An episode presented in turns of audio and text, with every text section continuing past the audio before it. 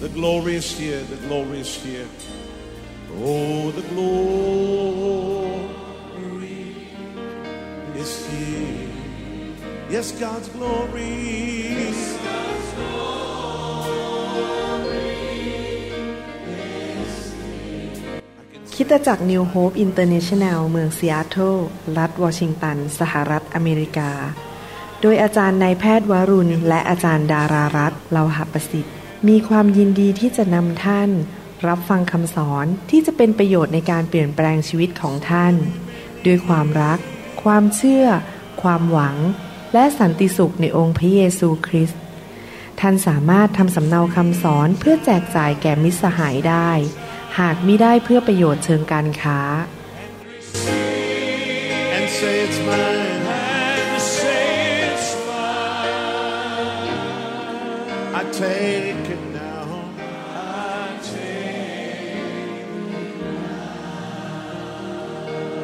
forget about everything else and focus in on Him right now. พระเจ้าอวยพรครับ วันนี้ผมดีใจที่ได้มามีโอกาสใช้เวลากับพี่น้อง ในข้อแนะนำในการรับใช้พี่น้องครับ ผมเชื่อว่าพี่น้องเป็นผู้รับใช้พระเจ้า และมีความหิวกระหาย จึงอยากที่จะฟังว่าพระเจ้าจะแนะนำอย่างไรในการรับใช้นะครับ วันนี้ผมอยากจะพูดถึง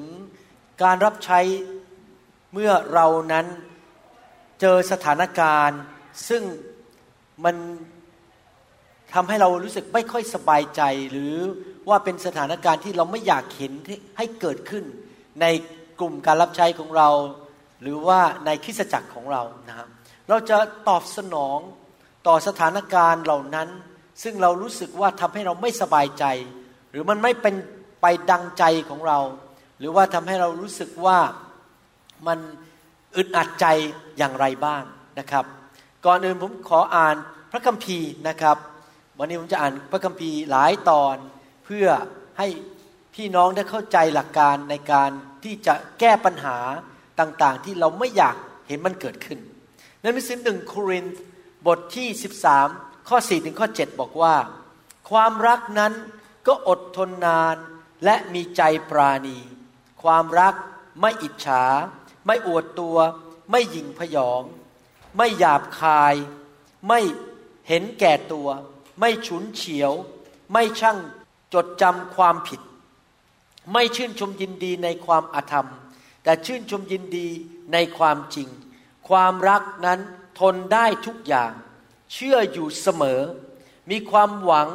และความทรหดอดทนอยู่เสมอ ข้อ 8 พูดต่อไปบอกว่า1โครินธ์บทที่ 13 ข้อ 8 บอกว่า ความรัก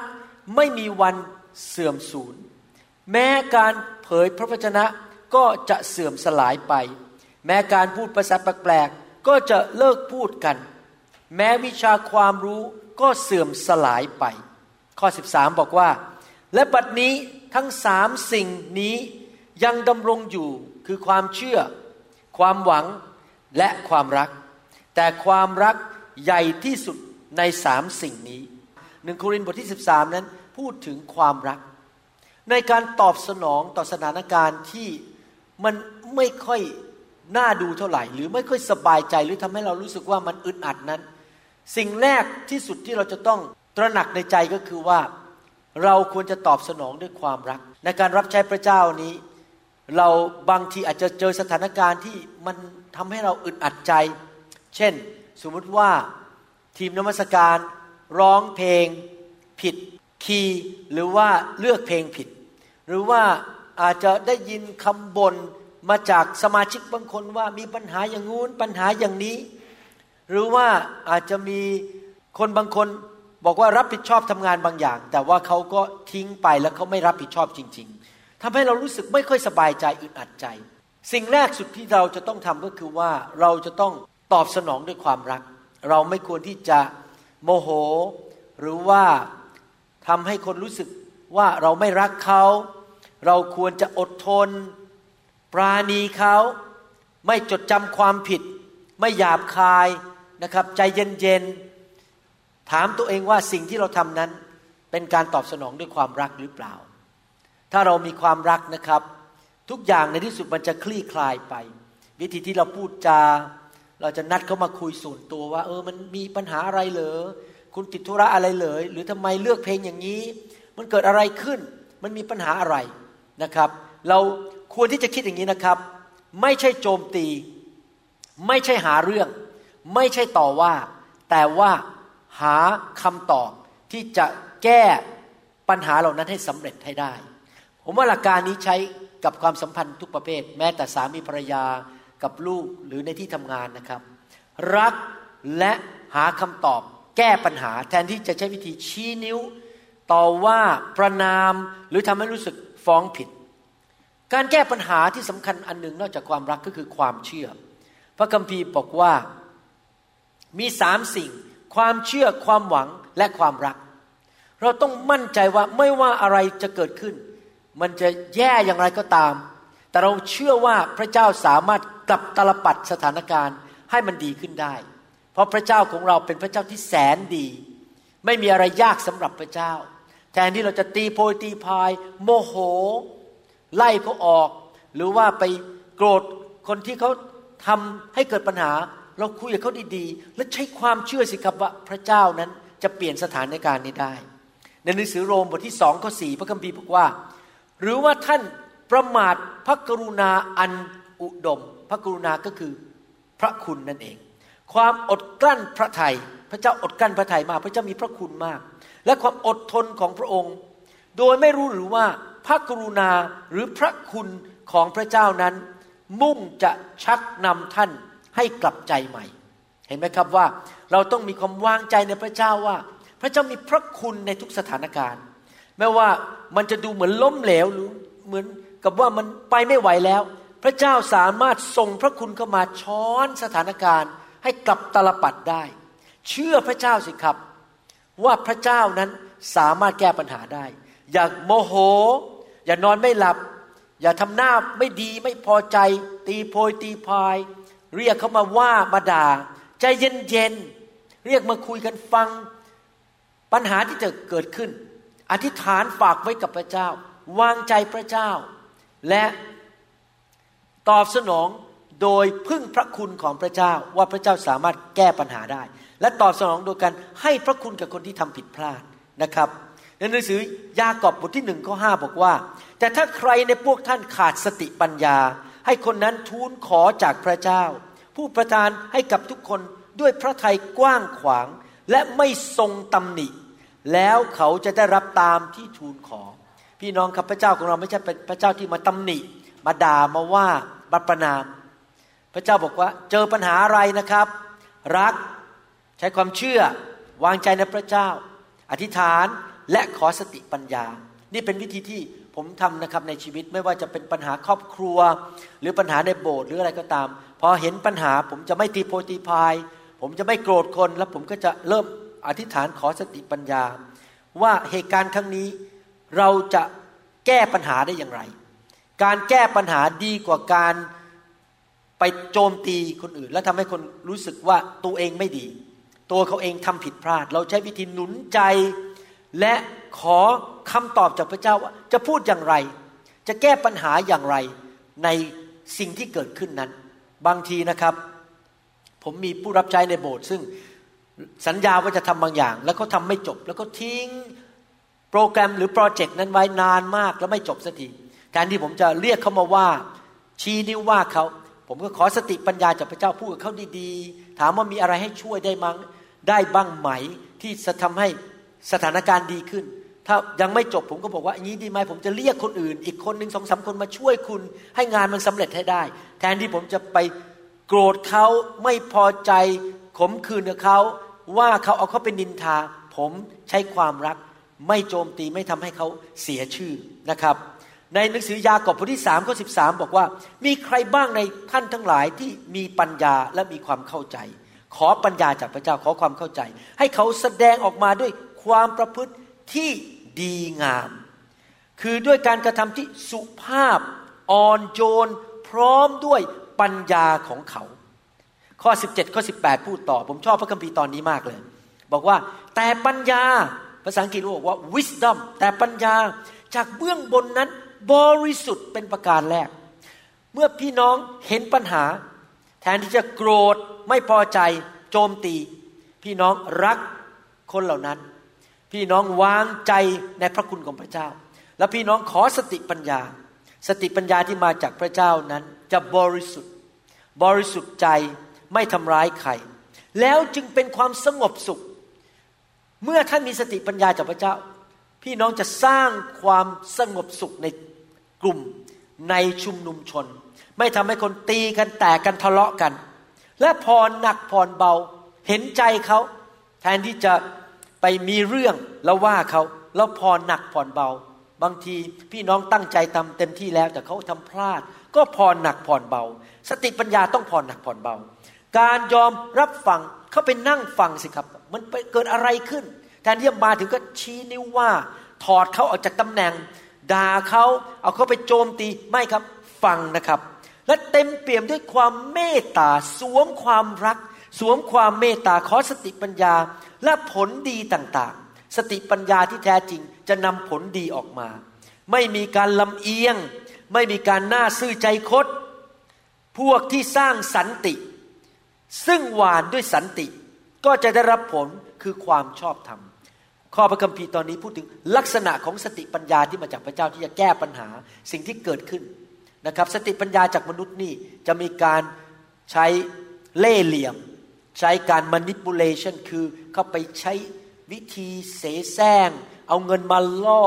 ใช้คำพูดพูดให้รู้สึกท้อใจให้น้ำตาไหล จะได้แก้ปัญหา หรือใช้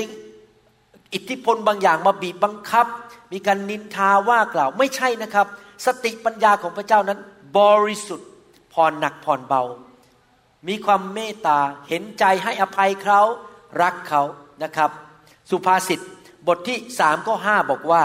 จงวางใจในพระเยโฮวาด้วยสุดใจของเจ้า และอย่าพึ่งพาความรู้ของตนเอง พี่น้องครับเมื่อเราเห็นปัญหาในโบสถ์ปัญหาในกลุ่มที่รับใช้มีปัญหา อย่าพึ่งพาสติปัญญาของตัวเอง เข้าไปหาพระเจ้า แล้ววางใจในพระเจ้า ฝากเรื่องไว้กับพระเจ้า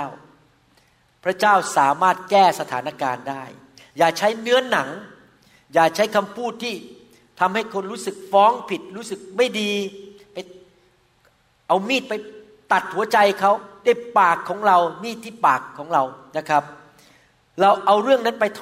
ทูลขอต่อพระเจ้าฝากไว้กับพระเจ้า ผมทำอย่างนี้มาแล้ว 30 ปีในโบสถ์บางทีมีปัญหา แทนที่ผมจะตีโพยตีพายโมโห ผมก็ฝากเรื่องไว้กับพระเจ้า แล้วพระเจ้าก็แก้ปัญหาให้จริง ๆ ผมไม่ใช้เนื้อหนังต่อสู้กลับนะครับ ฟิลิปปีบทที่ 4 ข้อ 6 ถึงข้อ 7 บอกว่า อย่ากระวนกระวายในสิ่งใด ๆเลย แต่จงทูลพระเจ้าให้ทรงทราบทุกสิ่งที่พวกท่านขอ โดยการอธิษฐาน การวิงวอน พร้อมกับการขอบพระคุณ ฝากเรื่องไว้กับพระเจ้า วิงวอนพระเจ้าและขอบพระคุณพระเจ้าว่าทุกอย่างมันจะเรียบร้อย แล้วสันติสุขของพระเจ้าที่เกินความเข้าใจจะคุ้มครองจิตใจและความคิดของท่านทั้งหลาย ไว้ในพระเยซูคริสต์พี่น้องครับ แทนที่ท่านจะกุ้มใจนอนไม่หลับโมโหคนอื่น ท่านฝากเรื่องไว้กับพระเจ้านะครับ อย่าพูดแง่ลบ อย่าใช้เนื้อหนัง ใช้สติปัญญาทำเหมือนพระเยซูสิครับ สงบสร้างความสันติ สร้างบรรยากาศแห่งความเมตตา ความรัก ความสามัคคี ตายกับเนื้อหนัง เนื้อหนังท่านอาจจะอยากจะตะโกนด่าไป หรืออยากจะโทรศัพท์ไปว่าใจเย็นๆตายกับเนื้อหนัง และให้พระเยซูมาสวมทับท่าน และท่านทำสิ่งต่างๆ แบบที่พระเยซูทรงกระทำท่านตายแล้วกับพระคริสต์พระเยซูทำงานผ่านชีวิตของท่าน แล้วพระเยซูก็จะเลือกใช้ความรัก ความเมตตา สติปัญญา พระองค์จะใช้ความเชื่อ เป็นกุญแจสำคัญในการที่จะตอบสนองต่อสิ่งต่างๆ ที่มันไม่น่าดูหรือมันทำให้ท่านอึดอัดใจในกลุ่มการรับใช้ของท่าน กาลาเทียบทที่สองข้อยีบอกว่าข้าพเจ้าเองไม่มีชีวิตอยู่ต่อไป แต่พระคริสต์ต่างหากที่ทรงมีชีวิตอยู่ในข้าพเจ้า ชีวิตซึ่งข้าพเจ้าดำเนินอยู่ในร่างกายขณะนี้ข้าพเจ้าดำเนินอยู่ในความเชื่อ ในพระบุตรของพระเจ้า ผู้ทรงรักข้าพเจ้า และได้ทรงสละพระชนเองเพื่อข้าพเจ้า สวมพระเยซูบนชีวิตตายกับตัวเอง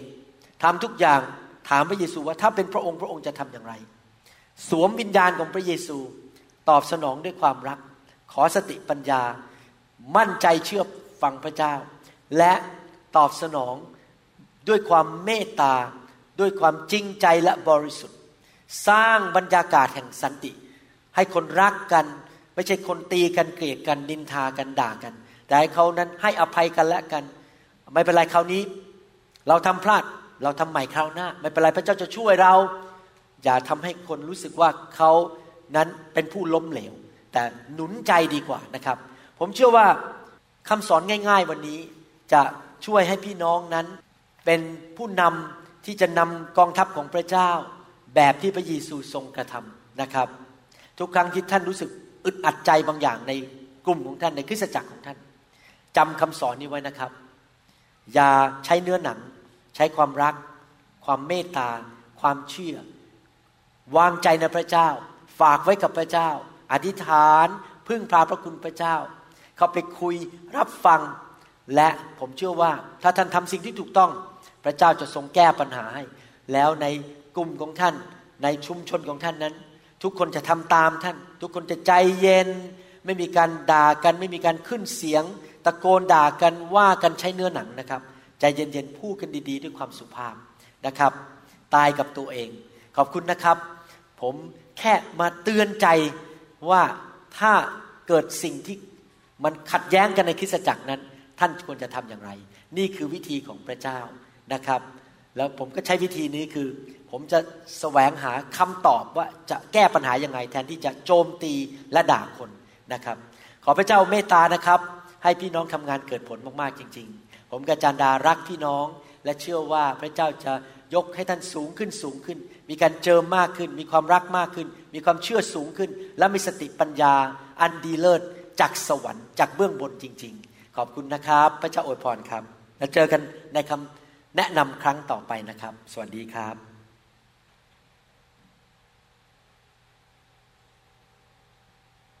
May the Lord bless you. Thank you so much for spending time with me. I am Pastor Da and New Hope International Church care for you and we have a desire to see you fruitful and effective in the kingdom of God.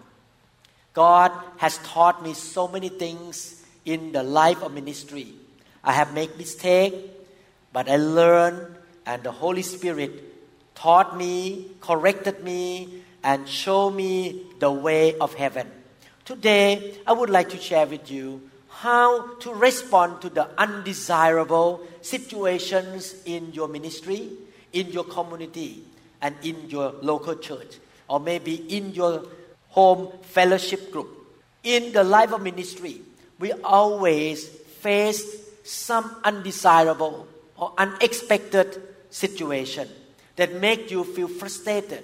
feel disappointed. Maybe the worship team did not prepare the song very well and they sang off key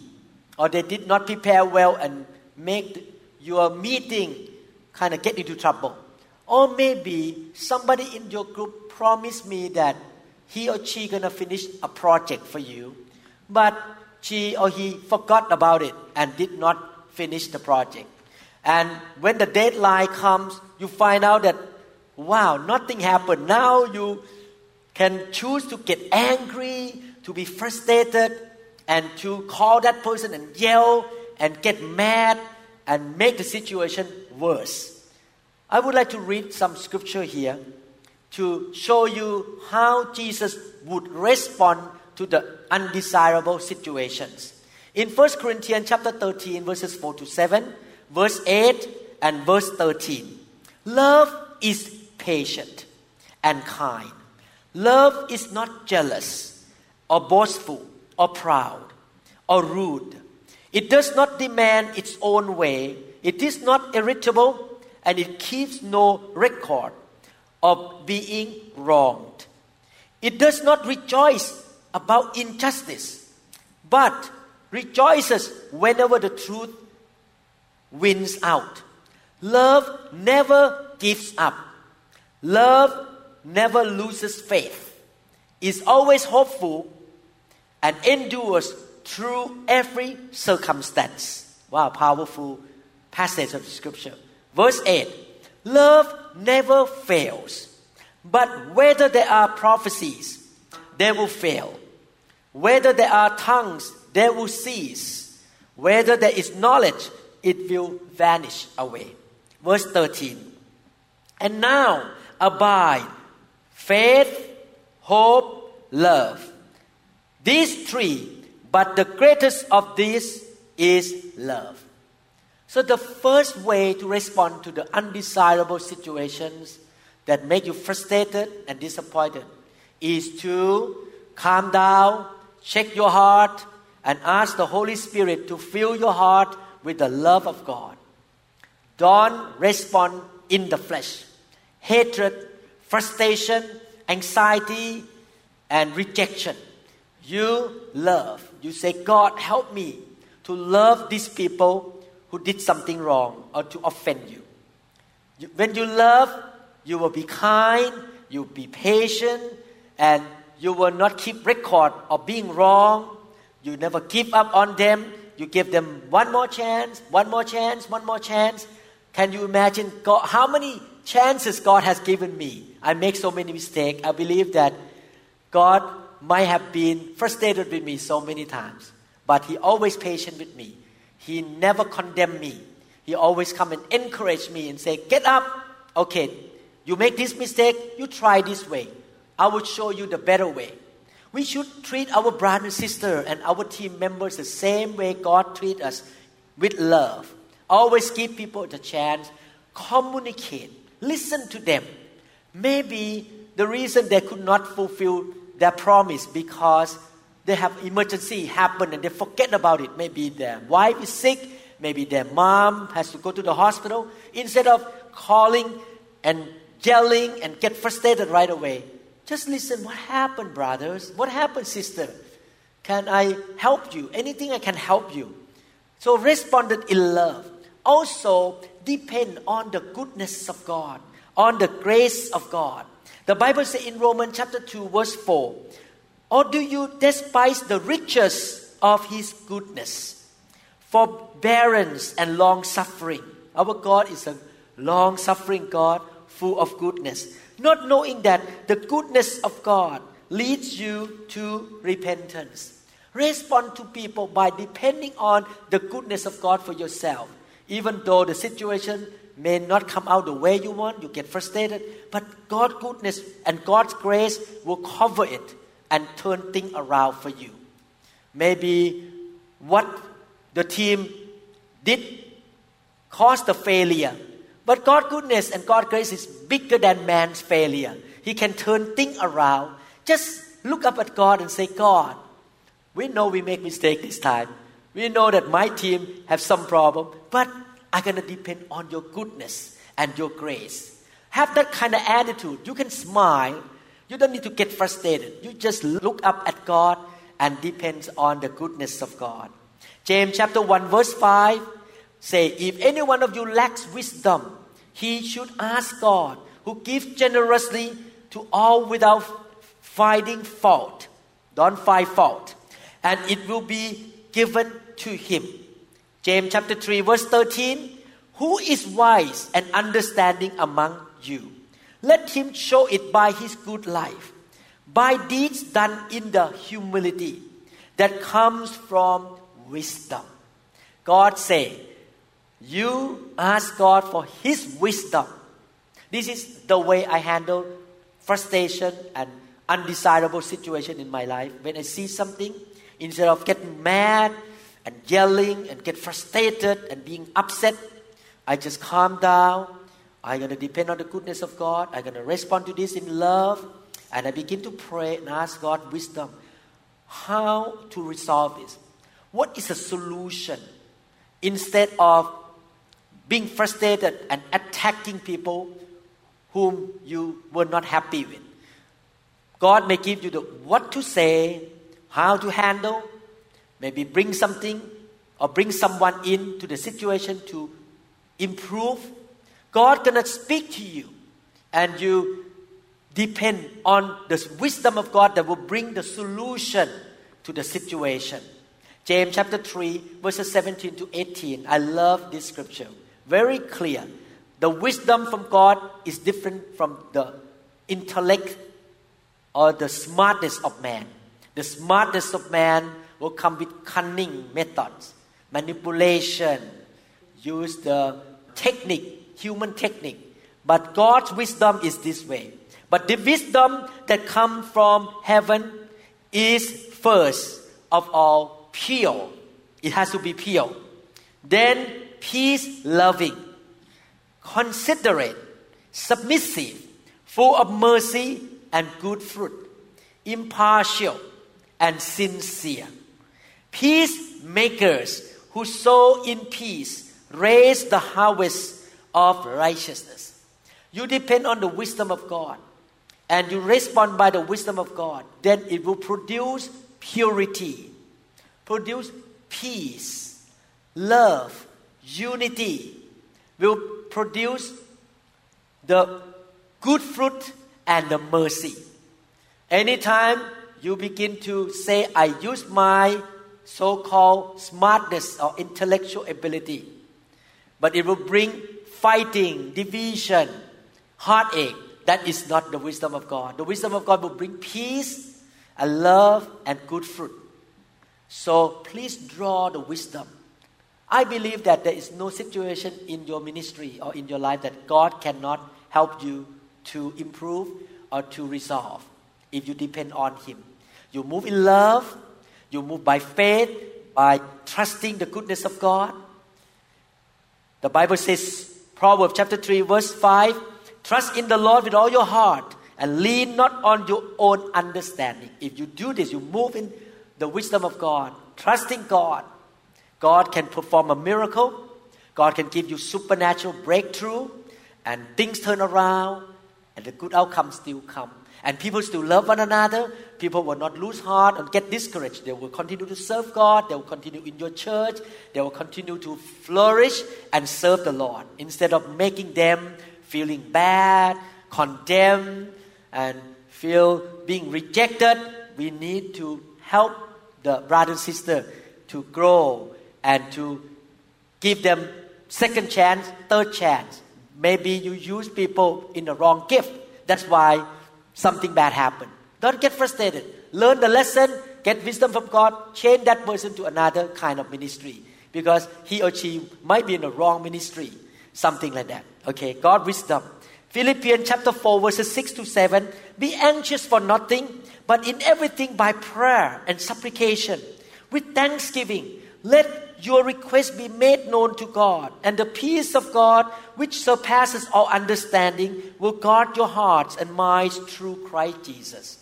Anything happen, any undesirable situation happen in your ministry.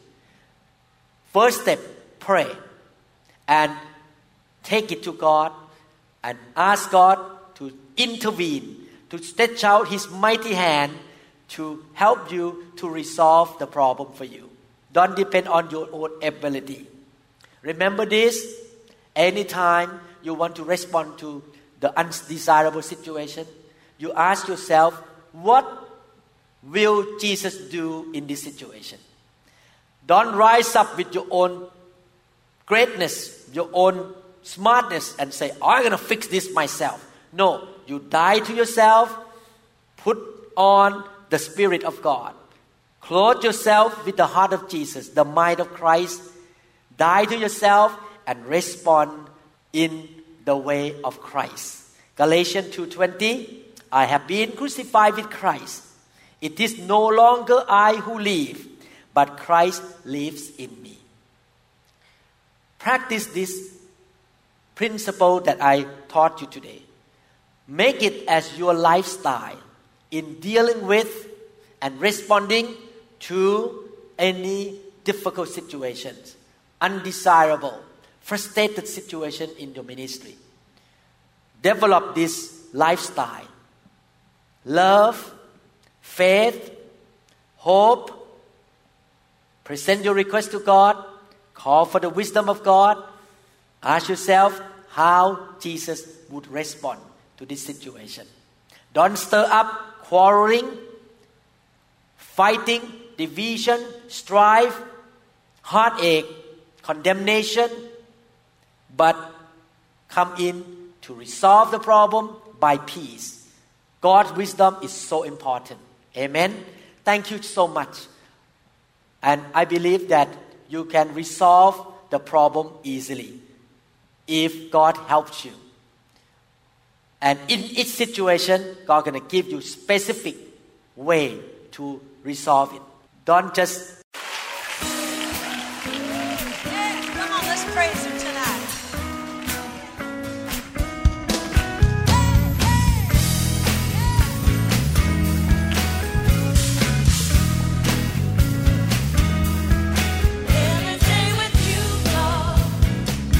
หวังเป็นอย่างยิ่งว่าคำสอนนี้จะเป็นพระพรต่อชีวิตส่วนตัว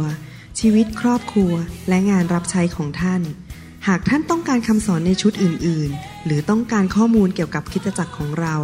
ท่านสามารถติดต่อได้ที่คิตจักร New Hope International โทรศัพท์ 206 275 1042 หรือ 086 688 9940 ในประเทศไทย อีกทั้งท่านยังสามารถรับฟังและดาวน์โหลดคำเทศนาได้เองผ่านทางพอดแคสต์ ด้วย iTunes เข้าไปดูวิธีการได้ที่เว็บไซต์ www.newhick.org หรือเขียนจดหมายมายัง New Hope International Church 10808 South East 28 Street Bayview Washington 98004 สหรัฐอเมริกา หรือท่านสามารถดาวน์โหลดแอปของ New Hope International Church ใน Android Phone หรือ iPhone หรือท่านอาจฟังคำสอนได้ใน www.soundcloud.com โดยพิมพ์ชื่อวรุณเลาหะประสิทธิ์ หรือในเว็บไซต์ www.warunrevival.org